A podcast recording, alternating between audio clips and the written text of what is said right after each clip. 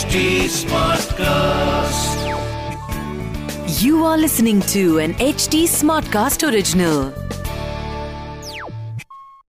जय श्री राम पिछले एपिसोड में हमने सुना, राम लक्ष्मण सीता शरभंग ऋषि के पास आए और उनके पैर छुए राम ने उन्हें आदर से पूछा कि, इस जंगल में हमारे रहने लायक कौन सी जगह है ऋषि शरभंग ने राम से कहा कि सुतीक्ष्ण नाम के ऋषि उनके रहने का प्रबंध करवाने वाले थे। नमस्कार, मैं हूँ कविता पौडवाल और रामायण आज के लिए के इस पॉडकास्ट में मैं आपका स्वागत करती हूँ। इस पॉडकास्ट में मैं आपको मूल वाल्मीकि रामायण यानी ओरिजिनल रामायण की कहानी तो सुनाऊँगी, पर हम साथ मिलकर ये भी समझेंगे कि आज के लाइफ में इस रामायण का क्या रेलेवेंस है? आइए जानते हैं कि आज हम प्रभु श्री राम से क्या और क्यों सीख सकते हैं। श्री राम जय जय राम। श्री राम सुनिए रामायण आज के लिए कविता पौडवाल के साथ। ऋषि शरभंग के जाने के बाद बाकी ऋषि राम के पास आए। ये ऋषि वैखन और वालखिल्य जाति के थे। अलग अलग प्रकार से साधना करते थे। कोई सिर्फ़ पानी पीकर, कोई केवल हवा पर, कोई सूर्य चंद्र की रोशनी से अपना जीवन सत्व पाते थे। कुछ ऋषियों ने मिट्टी को अपना आहार बनाया था तो कुछ दांतों से पत्थर को चबाकर उसे अपना आहार बनाते थे। कुछ ऋषि पानी में बैठकर तप करते तो कुछ सदैव गीले वस्त्र या कपड़े पहनकर जाप करते। उस क्षेत्र से राजा महाराजा यज्ञ में इन ब्राह्मणों को जो दान करते थे, उन्हीं से ये आश्रम मेंटेन होते थे। और हवन में लगने वाली चीज़ें इन्हें वन में मिल जाती थी। बाकी गाय से मिलती थी, जैसे दूध, दही, घी। इसीलिए तो गोदान सबसे श्रेष्ठ माना जाता था और इन ऋषियों के पावर से राजा और राज्य दोनों को भी मदद और शक्ति मिलती थी। लेकिन अब ये ऋषि श्री राम के पास अपनी प्रार्थना लेकर आए थे कि इन दानवों से आप हमारी रक्षा कीजिए।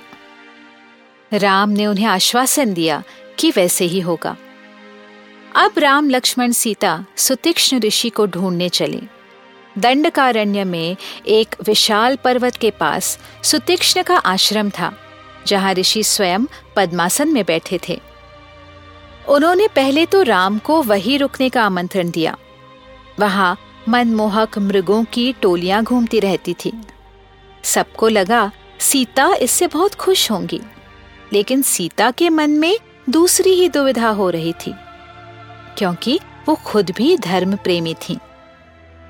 कुछ देर बाद अकेले में उन्होंने अपने पति राम को अपने मन की बात बताई कि क्षत्रिय आमतौर पर वन में सिर्फ़ शिकार करने आते हैं। हो सकता है कि इस आदत के कारण राम किसी पर अन्याय कर बैठे। सीता ने राम से कहा, स्वामी, तीन तरह के अधर्म होते हैं, जो मनुष्य को समझ के बावजूद खींच लेते हैं। एक तो झूठ बोलना, दूसरा पर स्त्री से संबंध रखना और तीसरा, बिना अपराध के किसी पर अन्याय करना। पहले दो तो आप कभी नहीं करेंगे, मुझे विश्वास है। लेकिन एक क्षत्रिय के पास जब अस्त्र या वेपन्स आते हैं तो वो उसे इस्तेमाल कर ही लेता है, क्योंकि वो उसकी आदत होती है। एक राजा को शिकार की आदत होती है। इसलिए हो सकता है कि मृग देखकर आप जाने अनजाने में उन पर वार करें हो सकता है। ऋषियों के कहने पर आप राक्षस देखकर उन पर भी वार करें।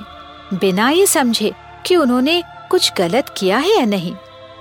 क्षत्रियों से ऐसे कर्म हो सकते हैं। तो आप कोशिश करें कि आपसे ये गलती ना हो। मैंने अगर कुछ गलत कहा है तो मुझे क्षमा कर दीजिए। राम ने अपनी पत्नी से कहा, सीता, मैं जानता हूँ, तुम नहीं चाहती कि मुझसे कोई गलत काम हो। इसलिए तुम मुझे ये सब बता रही हो। तुम मेरी अर्धांगिनी हो। तुम्हें मुझे ये सब कहने का पूरा अधिकार है। तुम धर्म को समझती हो। चिंता मत करो। मैं केवल उन राक्षसों को मारूँगा जो ऋषियों पर अत्याचार करते हैं। ये धनुष सिर्फ़ अधर्मियों के नाश और जरूरतमंदों की रक्षा के लिए उठेगा। तुमने मुझे ये उपदेश कहकर कोई गलत काम नहीं किया। तो इस एपिसोड में दो चीज़ें उभर कर आती हैं। पहली बात ये कि राम और लक्ष्मण राज परिवार से, यानी रॉयल्टी से बिलोंग करते थे। फिर भी कभी उन्होंने उसका फ़ायदा नहीं उठाया। जहाँ जाते, वहाँ के रूल्स को फॉलो करते थे। वो क्षत्रिय थे। चाहते तो इसी के बलबूते पर लोगों को लूटना, मारना जस्टिफाई कर सकते थे।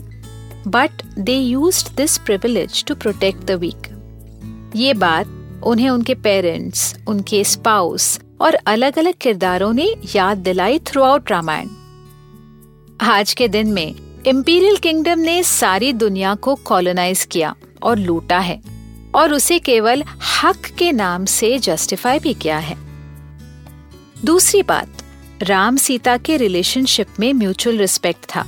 वो एक दूसरे के सबसे करीब थे, इसलिए एक दूसरे को एडवाइस कर सकते थे। वो चाहते थे कि दूसरे से कोई गलती ना हो, इसीलिए एक दूसरे को आगाह करते थे। आज के कपल्स अगर इस बात को समझे तो कपल्स में ईगो क्लैशेस नहीं होंगे। आगे की कहानी सुनने के लिए हमसे जुड़े रहिए। रामायण आज के लिए के पॉडकास्ट में, जहाँ हम श्री वाल्मीकि रामायण जी के साथ सफ़र करते रहेंगे। इस पॉडकास्ट को लिखा, नरेट और रिसर्च किया हुआ है मैंने, यानी कविता पौडवाल ने। इसका ट्रांसलेशन किया है श्रीमती प्रतिमा माणिक ने। प्रोड्यूस किया है दीप्ति आहूजा ने और एडिटिंग और म्यूज़िक दिया है सौरभ भोंजाल ने। फॉर अपडेट्स ऑन रामायण आज के लिए follow H T Smartcast on Facebook Instagram Twitter YouTube and link अगर आप मुझसे कोई सवाल पूछना चाहते हो तो मेरे Instagram handle at Kavita dot Paudwal पर पूछिए। और रामायण आज के लिए की पूरी सीरीज़ सुनने के लिए लॉग ऑन टू www.htsmartcast.com अगले एपिसोड में आपसे फिर मुलाकात होगी। तब तक के लिए Ram Ram.